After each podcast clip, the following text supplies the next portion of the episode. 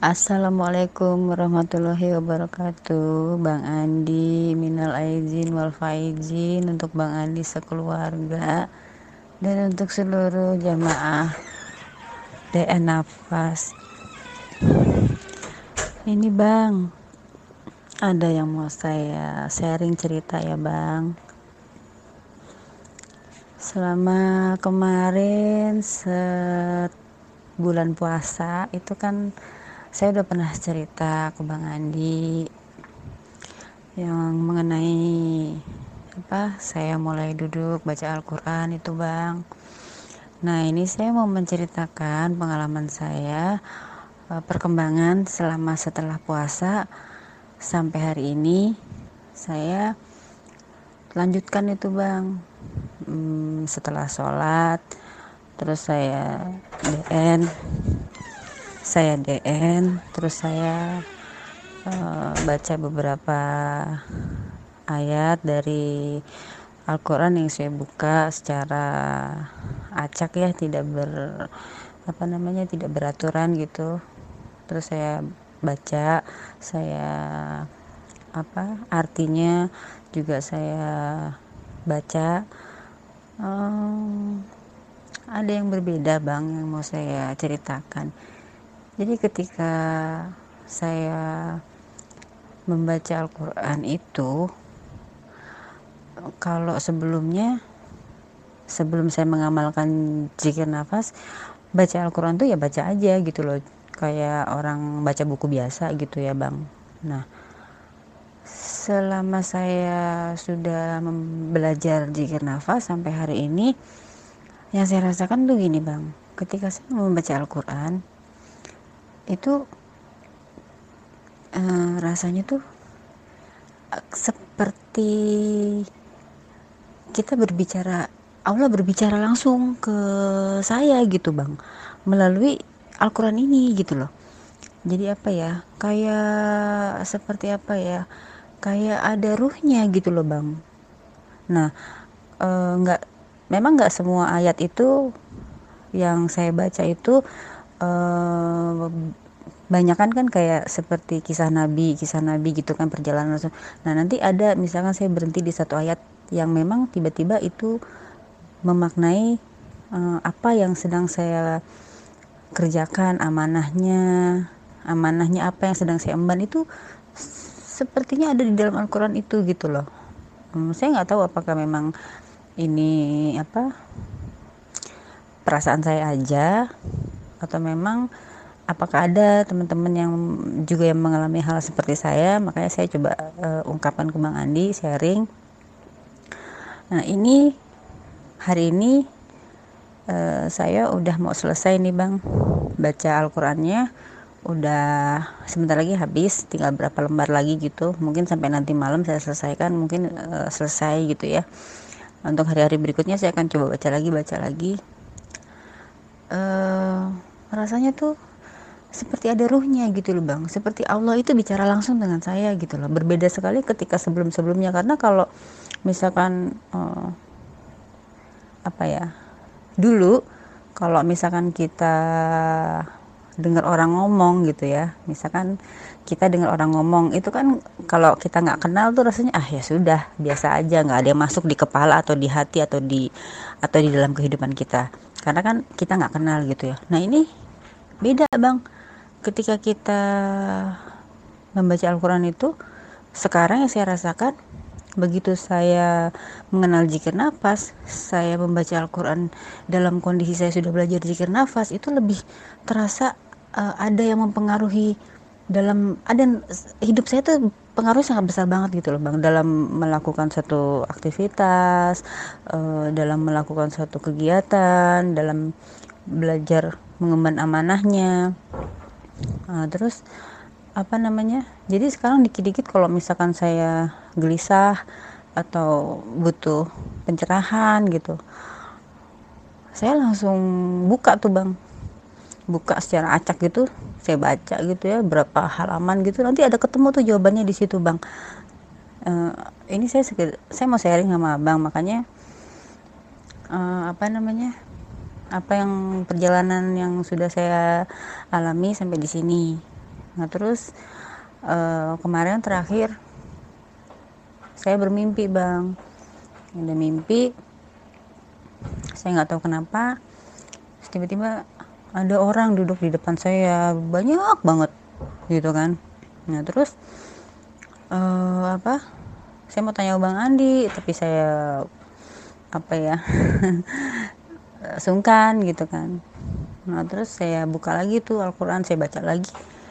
Pas banget saya buka secara acak itu ada kisahnya Nabi Yusuf ya kalau nggak salah tuh yang dibuang sama saudara-saudaranya tapi dia ditaruh di hutan terus dia kembali lagi.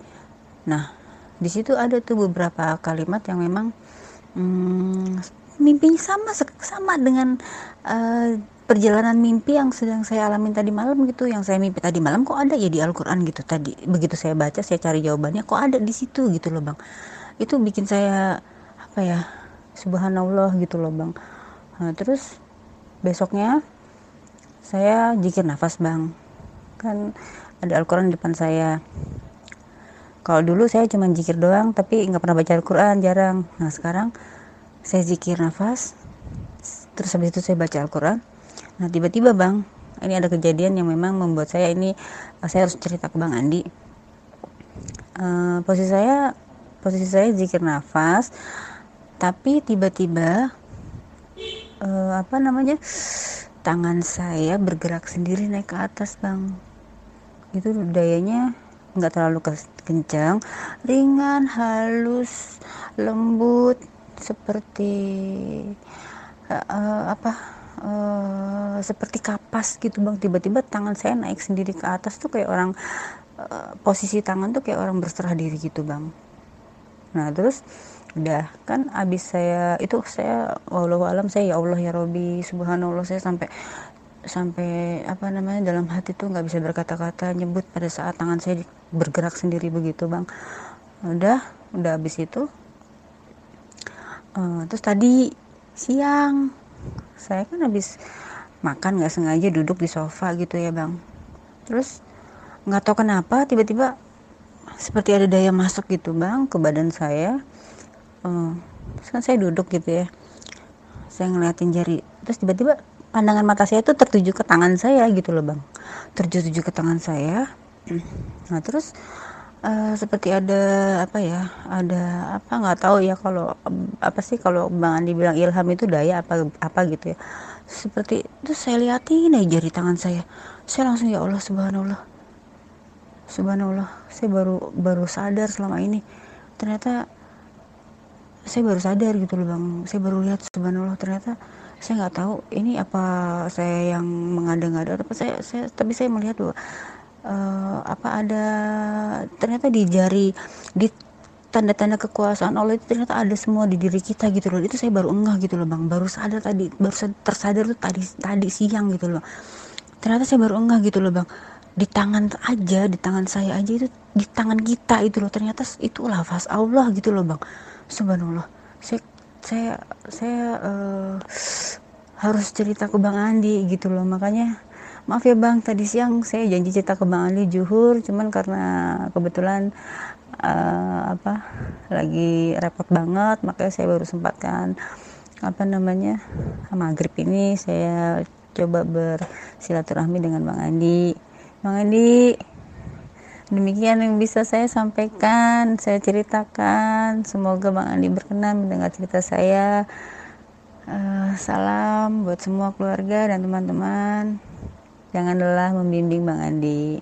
Biar bagaimanapun uh, saya mahabah dengan Bang Andi. Assalamualaikum. Waalaikumsalam warahmatullahi wabarakatuh. Ya Bunda, mohon maaf lahir batin juga. Mohon maaf ya sudah sekian lama, udah lama kirim audio baru ini saya jawab. Mudah-mudahan gak kapok ya. Ya tergantung dayanya lah. Jadi mengenai pertanyaannya tadi tentang tangannya naik ke atas seperti orang berdoa dalam zikir nafas yaitu kita diajarkan Allah hakikat doa ya Nanti tolong dicari di video saya di YouTube itu sudah ada saya jelaskan makna ketika kita DN tangan kita terangkat seperti orang berdoa. Di situlah bahwa kita paham maknanya itu bukan meminta ya. Selama ini kan kalau kita berdoa kita pasti menganggapnya mengangkat tangan itu meminta. Pada secara hakikatnya adalah menyerahkan mengajukan, menyerahkan. Itu maknanya, ya. Seperti seorang rakyat jelata menyerahkan sesuatu kepada seorang raja, nah, kan seperti itu tangannya. Sama seperti kita berdoa. Nah, jadi maknanya ketika kita berdoa, memohon sesuatu kepada Allah adalah menyerahkan permintaan, bukan kita meminta. Itu hakikat doa itu begitu. Makanya dalam zikir napas ketika kita sudah mulai melatih nanti akan ada tuh daya tangan terangkat. Daya tangan terangkat itu bang saya seperti menyerahkan sesuatu ke atas. Ya, itu maknanya menyerahkan kepada Allah. Ya. Lalu melihat seperti ada tulisan Allah di tangan ya segala macam ya itu kita syukuri aja kalau kita diperlihatkan Allah diberikan kepahaman oleh Allah ya. Di Al-Quran ada tuh ayatnya itu cuma saya nggak hafal Quran. Yang berbunyi pada dirimu sendiri apakah kamu tidak memperhatikan? Nah coba cari nanti itu ayatnya. Ada tuh. Allah bilang Allah tanya pada dirimu sendiri apakah kamu tidak memperhatikan? Nah di situ ada pelajaran sebenarnya. Pada diri kita. Ya jadi yang akan kita bahas kali ini adalah yang mengenai komunikasi Quran. Ini bagi teman-teman yang sudah paham wilayah kesadaran, yang peka kepada kesadaran, ya cobalah kita perbanyak buka Quran. Itu juga salah satu kita berkomunikasi dengan Allah. Quran itu kan kalam Allah, ya. Apa itu? Perkataan Allah. Jadi cara kita berkomunikasi ya lewat Al-Quran. Bisa lewat hati kita, lewat ilham-ilhamnya ya. Bisa lewat kejadian hidup ya. Tapi biasanya teman-teman yang mengamalkan zikir nafas itu rata-rata kejadian dulu baru di Al-Quran itu ada ayatnya. Ya. Karena saya juga begitu dulu udah kejadian di kehidupan baru buka Quran. Kok ayatnya ada ya di Al-Quran ya? Nah, kan bingung kita. Oh jadi kita di situ jadi paham. Itulah ilmu yang sesungguhnya. Itu yang dikatakan kaji mengaji ya. Jadi mengaji itu bukan untuk dia hafal ya. Mungkin kalau dari sebatas syariat ya kita banyak-banyak hafal katam Quran ya. Hafal berapa banyak ayat Quran semua itu kita hafalin. Itu masih level bawah itu. Nah yang kedua adalah pengaplikasian dalam kehidupan. Jadi ayat Quran itu sudah betul-betul kita lakukan. Itu yang sebenarnya menjadi pedoman. Ya kalau hanya sekedar dihafal tapi nggak diamalkan ya belum jadi pedoman. Tapi kalau sudah diamalkan sesuai dengan Al-Quran ya itu baru jadi pedoman. Banyaklah kalau kita mau kaji-kaji cobalah buka acak. Ya Allah hari ini aku ada masalah ya Allah. Aku nggak tahu jawabannya apa ya Allah. Petunjukmu apa ya Allah? Buka Quran. Baca aja pelan-pelan secara acak aja kita. Itu namanya berkomunikasi kepada Allah melalui Al-Quran. Nanti Allah akan tunjukkan ayat yang tepat. Allah akan tunjukkan ayat yang pas yang kita butuhkan. Nah, nanti di situ seolah-olah Allah sedang ngomong ini sama saya. Kok pas sekali ayatnya. Ya kan? Kok ini yang saya butuhkan, kok ini pula jawaban yang datang. Kok ini pula yang ditunjukkan Allah di Al-Quran. Nah, dan ketika kita ketemu ayat itu, biasanya ya bukan hanya sekedar membaca saja, tapi Allah kupas gitu. Wilayah tafsirnya itu kena sama kita. Ya, biasanya itu untuk pribadi ya. Tafsir ini kan beda-beda. Untuk pribadi sendiri. ya macam saya ini ini ini anulah yang sering saya ulang-ulang ini itu kalau saya bilang itu ayat andalan saya itu. Ya kan? Dahulu saya nganggur saya susah saya itu nggak ada pekerjaan. Ingin mencari kerja ya. Ini saya ulang-ulang nih mudah-mudahan teman-teman nggak bosan ya. Bingung saya itu kan apa nih pekerjaan ini? Nggak nggak dapat dapat saya cari kerja nggak dapat ya kan? Pergi pagi saya itu pergi ke pom bensin dulu isi minyak itu full full tank itu motor saya itu kan. Udah saya, saya siapkan berkas-berkas saya hendak melamar kerja. Saya isi dulu minyak penuh. Capek saya keliling semua perusahaan nggak ada yang terima nggak ada lowongan. Ya nggak ada lowongan. Sampai habis itu minyak nggak ada lowongan. Akhirnya pulang saya. Hari kedua gitu lagi Gak ada lowongan juga. Udah mulai goyang itu kan. Udah mulai putus asa kita. Akhirnya saya pulang lagi. Kosong lagi minyak itu. Ya. Nah yang di hari ketiga itu saya malas. Malas itu. Ya, malam malamnya udah ada itu perintah. Jadi malamnya saya rencana besok mau cari kerja lagi nih. Malamnya saya coba iseng aja itu. Buka Al-Quran dari HP yang ada tafsirnya ya yang ada bahasa Indonesia-nya saya baca-baca aja. Ketemu apa?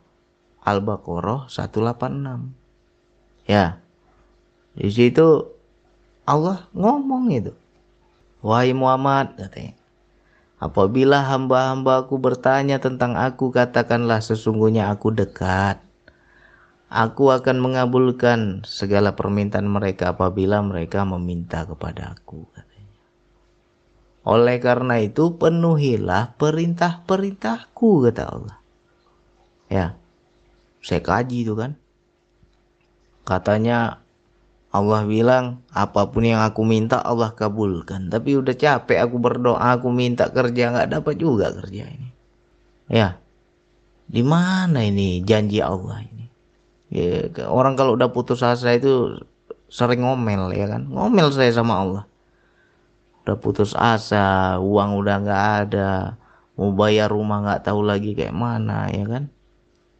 Akhirnya dalam hati itu kayak ngomel sama Allah. Bohong kau ya Allah. Kau bilang kau kabulkan. Nyatanya nggak juga kau kabulkan. Udah capek aku minta. Udah capek aku berusaha. Akhirnya pagi itu kayak ada perintah suruh baca lagi. Ya, kayak ada perintah itu. Saya buka lagi tuh Al-Baqarah 186. Rupanya di ujungnya itu dapat. Aku akan mengabulkan permohonan mereka apabila mereka meminta kepada aku. Oleh karena itu, penuhilah perintah-perintahku. Jadi kalau kita belum makbul kita udah minta sama Allah belum makbul berarti belum melakukan perintah. Makanya belum makbul. Ya kan? Oleh karena itu penuhilah perintah-perintahku agar kamu dalam kebenaran. Waduh perintah yang bagaimana ya Allah? Bingung kan? Akhirnya istri saya nanya tuh bang nggak cari kerja lagi bang katanya. Kok santai kali hari ini? katanya. Langsung dalam hati itu ya udah putus asa. Udah gimana lah. Ah malas saya capek saya. Udah dua hari saya keliling nggak ada juga kerjaan. Ya kan? Itu dalam hati kayak ada perintah.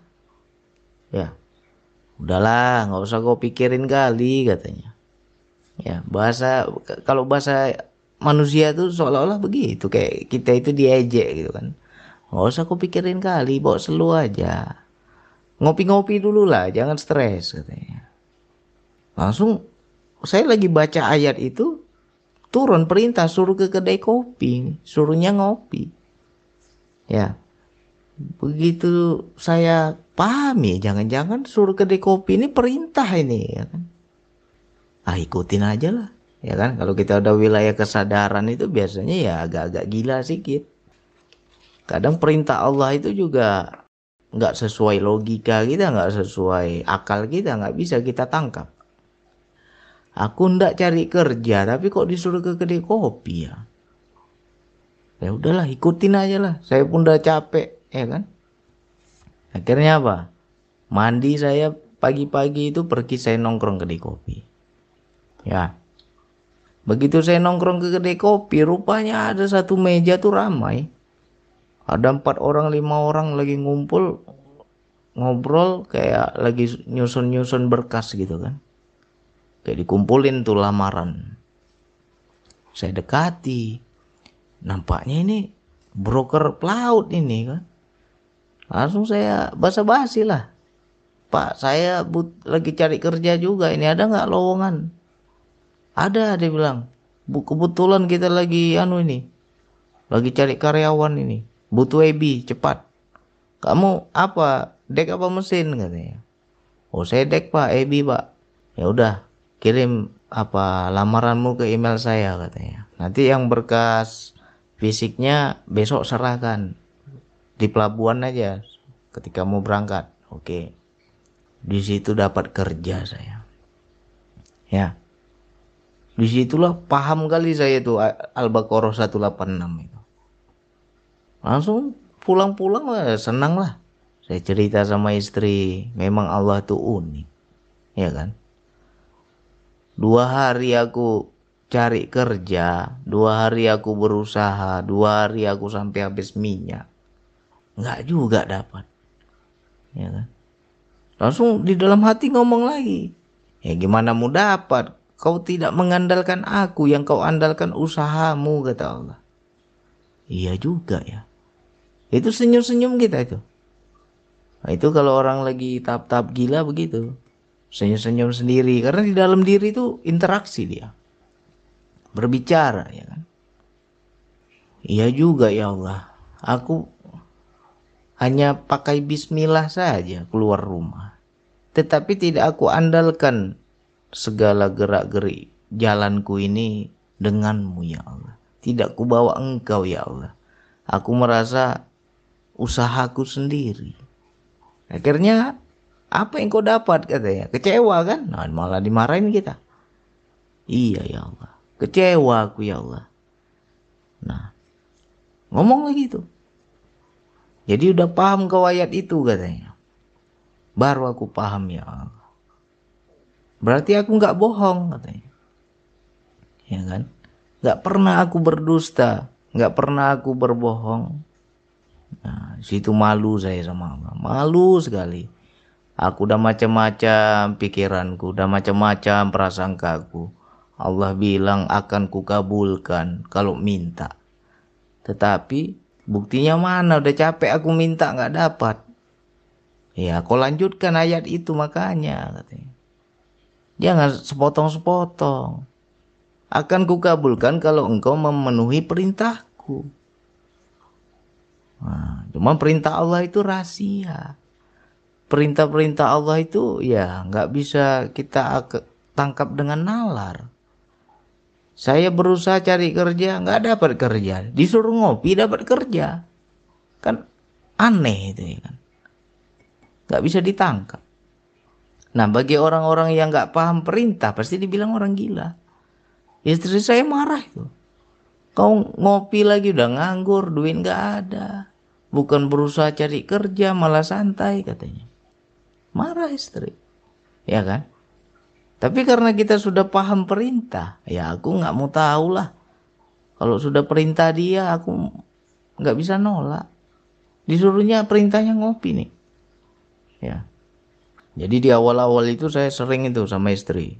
Saya dapat perintah begini dapat perintah begitu. Cerita terus saya kan. Pokoknya perintahnya ngopi nah, ngomel lah istri nggak paham ya Orang gila ini, aliran sesat ini yang dia belajar ini. Sok-sok ngomong sama Allah, dapat perintah dari Allah. Memang orang gila ini. Oh macam-macam saya dikata-katain. Ya. Akhirnya berangkat saya. Dapat saya kerja. Ya. Operasi kapalnya mau ke India lewat Singapura. Masuk dulu Singapura. Ya. Jadi dari situlah kita berkomunikasi dengan Al-Quran itu, kalau ada kesadaran baru bisa nyambung. pas itu ayat-ayat Allah itu pas dan terjemahannya itu ya sesuai apa yang kita butuhkan ya mungkin kalau dari segi apa ilmu yang ahli Quran ya tafsirnya ya paling umum tapi kalau sudah khusus untuk diri kita itu tafsirnya lebih luas aku akan memberikan kalau kau meminta akan kukabulkan kata Allah tapi penuhi dulu perintahku kata Allah Perintah yang bagaimana ini? Ya, ada nggak ahli tafsir yang bisa memahami perintah yang bagaimana? Kita minta sesuatu sama Allah, Allah kasih. Tapi Allah bilang penuhi perintah, perintah yang bagaimana? Nah, itu kan berarti khusus dia, nggak bisa umum. Nah, jadi dari situlah sering-sering kita buka Quran. Nanti segala kehidupan ini kita akan paham. Ya pernah satu sisi saya itu ah satu lagi tuh yang saya sering ulang-ulang. Ketemu lagi ayatnya kan? Ah, begitu. Habis itu udah kerja saya tuh. Itu kan udah berangkat tadi tuh. Udah sekian bulan saya berangkat belayar akhirnya saya di PHK nganggur saya nganggur lagi tuh udah habis kontrak nganggur lagi nanya lagi sama Allah ya Allah sekarang udah nganggur aku apa yang harus kulakukan ya Allah Anak istriku butuh makan, ngapain aku ya Allah? Di darat aku nggak ada keahlian ya Allah. Ya kan? Ngomong lagi tuh dalam diri. Nah, akhirnya buka-buka lagi Al-Quran, buka-buka Al-Quran. Buka-buka Al-Quran ketemu tuh ayat, kalau nggak salah bunyinya itu, langit dan bumi beserta isinya. Tunduk kepada Allah, baik dengan sukarela maupun dengan terpaksa. Coba, langit dan bumi beserta isinya. Ya, kalau kita ini kan isinya juga gitu. Ya, makhluk Allah juga. Berarti hidup kita ini mau nggak mau kalau Allah sudah beri perintah itu ya pasti tunduk kita, nggak bisa kita lawan. Ya, jadi turun perintah disuruhnya saya itu menulis, buat buku. Udah lama itu perintah itu. Nulislah kamu, buatlah buku. Saya nggak pede, nggak yakin. Aku bukan penulis, ya kan? Kalau aku buat buku, siapa yang beli? Ya, siapa yang mau baca? Akhirnya apa? ketika saya menganggur itulah mau tidak mau saya nulis buku karena nggak ada keahlian lain. Di darat nggak tahu mau ngapain. Ya ketemu ayat tadi itu kan? Langit dan bumi beserta isinya tunduk kepada Allah baik dengan sukarela maupun dengan terpaksa. Kau dulu kusuruh buat buku kau tak mau kata Allah. Sekarang ku bikin kau nganggur mau nggak mau kau buat buku juga. Itu dimarahin saya itu. Ya kan? Jadi saya menulis buku bukan karena ingin jadi penulis karena terpaksa. Ya. Karena buat buku saya. Nah itu bu buku itu pun sama itu.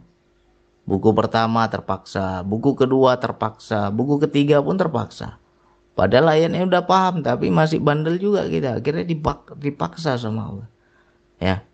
Kalau teman-teman baca ebook kesadaran jiwa itu dari halaman pertama aja udah sedih kita bacanya itu kan. Di saat saya lagi nganggur itu. Lagi sempit kali rezeki itu. Mau nggak mau ya menulis. Nah di situlah saya baru paham maknanya itu. Langit dan bumi beserta isinya tunduk kepada Allah baik dengan sukarela maupun dengan terpaksa. Jadi mengalami dulu baru baca Quran. Dan kita jadi paham karena sudah mengalami. Berbeda sama orang apal Quran tapi dia belum mengalami, nggak akan paham. Ya, nggak akan paham. Nah jadi di sinilah kita berkomunikasi dengan Allah. Ya, bisa lewat Quran, bisa lewat ilham, bisa lewat kata hati. Ya kan? Dalam gerak-gerik hidup kita ini Allah tuh ngomong terus itu. Ya, berbicara terus itu. Nah, tinggal kita bisa berkomunikasi enggak? Bisa membaca enggak? Bisa mengerti enggak kalam-kalamnya? Ya kan? Nah, jadi wilayah ini kalau nanti sudah paham perintah enak. Nah, makanya kuasai level 1. Kuasai zikir nafas level 1 yang dinafaskan itu. Tidak ada lagi kehendak diriku ya Allah, yang ada kehendakmu ya Allah. Ya. Jadi untuk saudaraku, sahabatku, ya kalau kita mau kaji-kaji tentang pengalaman hidup, banyak lah. Nanti baca, weh cocok. Kok pas kali nih, kena saya ini. Ya kan? Bergetar hati kita itu. Allah sedang ngomong sama kita. Ya. Ya, di situ saya baru paham. Nah, ini untuk saudaraku, sahabatku yang belajar zikir nafas, nah coba belajarlah berkomunikasi melalui Al-Qur'an. Ya. Lagi santai, kita lagi ngapain? Nah, buka api. Kan udah sekarang zaman sekarang udah enak. Di HP pun bisa Al-Qur'an kita baca nggak mesti kita harus harus pandai ngaji sekarang itu sudah sudah dipermudah sudah ada tafsirnya sudah ada terjemahannya baca aja terjemahannya saya pun bukan hebat kali saya ngaji ya. Kalau dilihat itu di YouTube itu mana ada ayat-ayat Quran itu? Ya kan? Ada nggak saya ngaji apa menyebutkan ayat Quran pakai bahasa Qurannya bahasa Arabnya mana ada? Paling yang saya bacakan terjemahannya aja. Yang penting paham, ya. Nah, pahami pelan-pelan ini maknanya apa ini.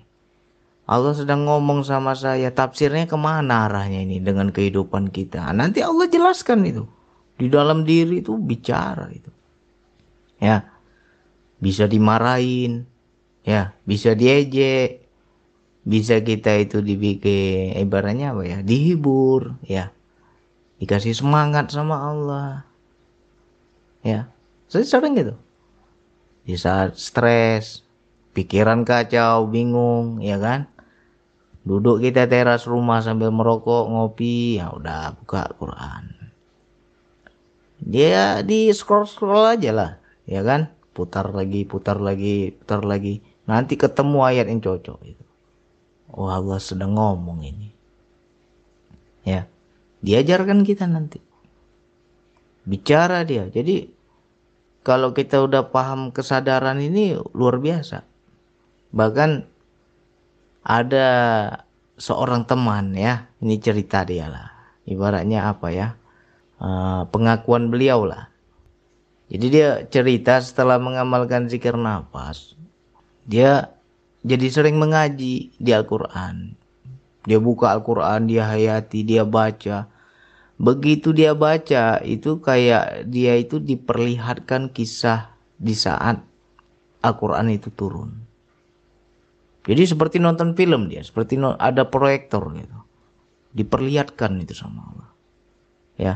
Jadi ayat ini turun, kisahnya begini ya. Jadi diperlihatkan itu semua sama Allah. Nah, itulah luar biasanya. Kalau saya belum dapat tuh yang begitu. Ya. Jadi kisahnya itu seperti apa diperlihatkan. Itu anugerah lah itu dari Allah.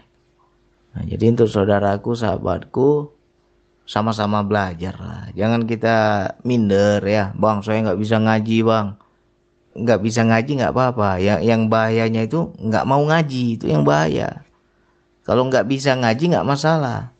Yang berbahaya adalah nggak mau mengaji. Ya, kalau kita nggak pandai mengaji, tapi nggak pernah juga buka Al-Quran, nggak pernah juga membaca terjemahannya, bagaimana jadi pedoman hidup? Ya, makanya macam saya itu, apa pun saya maunya, ya Allah aku mau begini, ya Allah aku mau begitu, aku minta ya Allah kabulkanlah ya Allah. Ketemu tuh 186 tadi tuh, Al-Baqarah 186. Oh jangan main minta-minta aja, penuhi dulu perintahku, baru ku kasih kata Allah. Ya. Oh perintahnya ke mana nih ya Allah? macam mana ini apa yang harus aku lakukan ya Allah nah diarahkan kita nanti diarahkan diarahkan. Nah, memang agak ekstrim nih akan dibilang gila kita ya. Akan dibilang gila.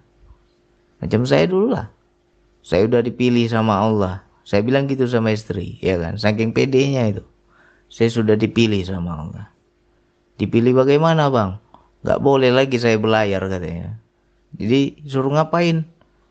Suruhnya saya upload YouTube aja. Nanti dari YouTube itu penghidupanmu kata Allah. Mengamuk lah bini. Makom dia belum belum sama sama kita kan? Ngamuk dia. Asik gila HP aja asik depan laptop aja katanya. Nggak mau kerja semua paman saya saudara saya marahin saya semua. Ya kan? Dianggapnya saya pemalas dianggapnya saya nggak mau kerja segala macam. Ya namanya kita sudah ngerti perintah. Ikut aja lah. Allah perintahkan begini begitu. Aku ikut aja lah. Ya Allah. Biarlah orang bilang aku gila orang bilang aku ini nggak waras. Aku ikut aja ya Allah. Akhirnya sekarang terjawab. Ya. Terjawab. Memang benar penghidupan saya dari YouTube inilah. Ya. Merdeka kita kalau dulu jauh dari keluarga enam bulan sekali baru pulang ya kan sekarang kita kumpul sama keluarga kumpul sama anak istri kerja juga nggak nggak berat ya kan banyak waktu kita beribadah oh iya surga kali lah beda sama dulu Dulu jauh kita dari keluarga. Ya, godaannya berat ya. Tiap hari maksiat macam-macam lah.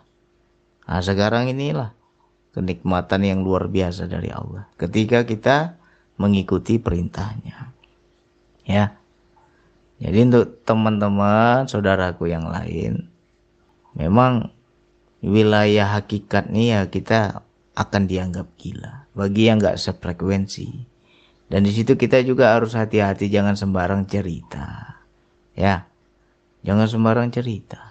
Kecuali sama istri nggak apa-apa lah. Sama istri kan orang dekat. Nah, kalau saya sama istri sering itu.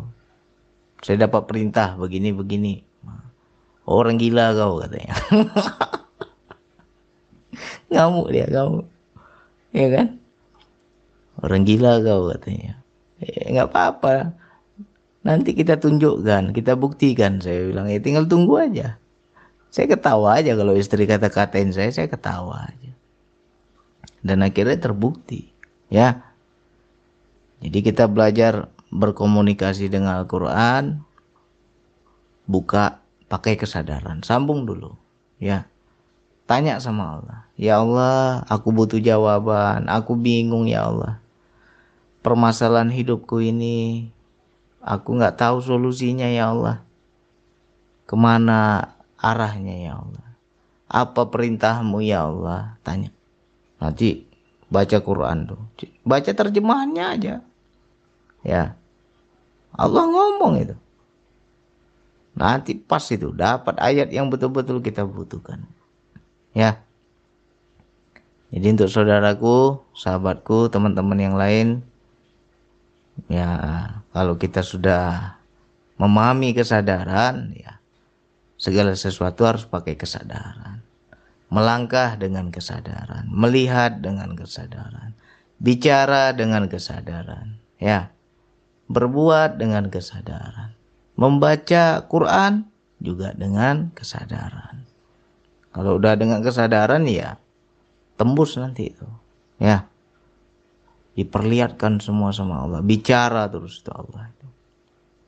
Dan kita paham tafsirnya juga lebih dalam dikupas lebih dalam nanti ya. Oke hanya itu yang bisa saya sampaikan. Jangan panjang-panjang nanti bosan pula ya kan?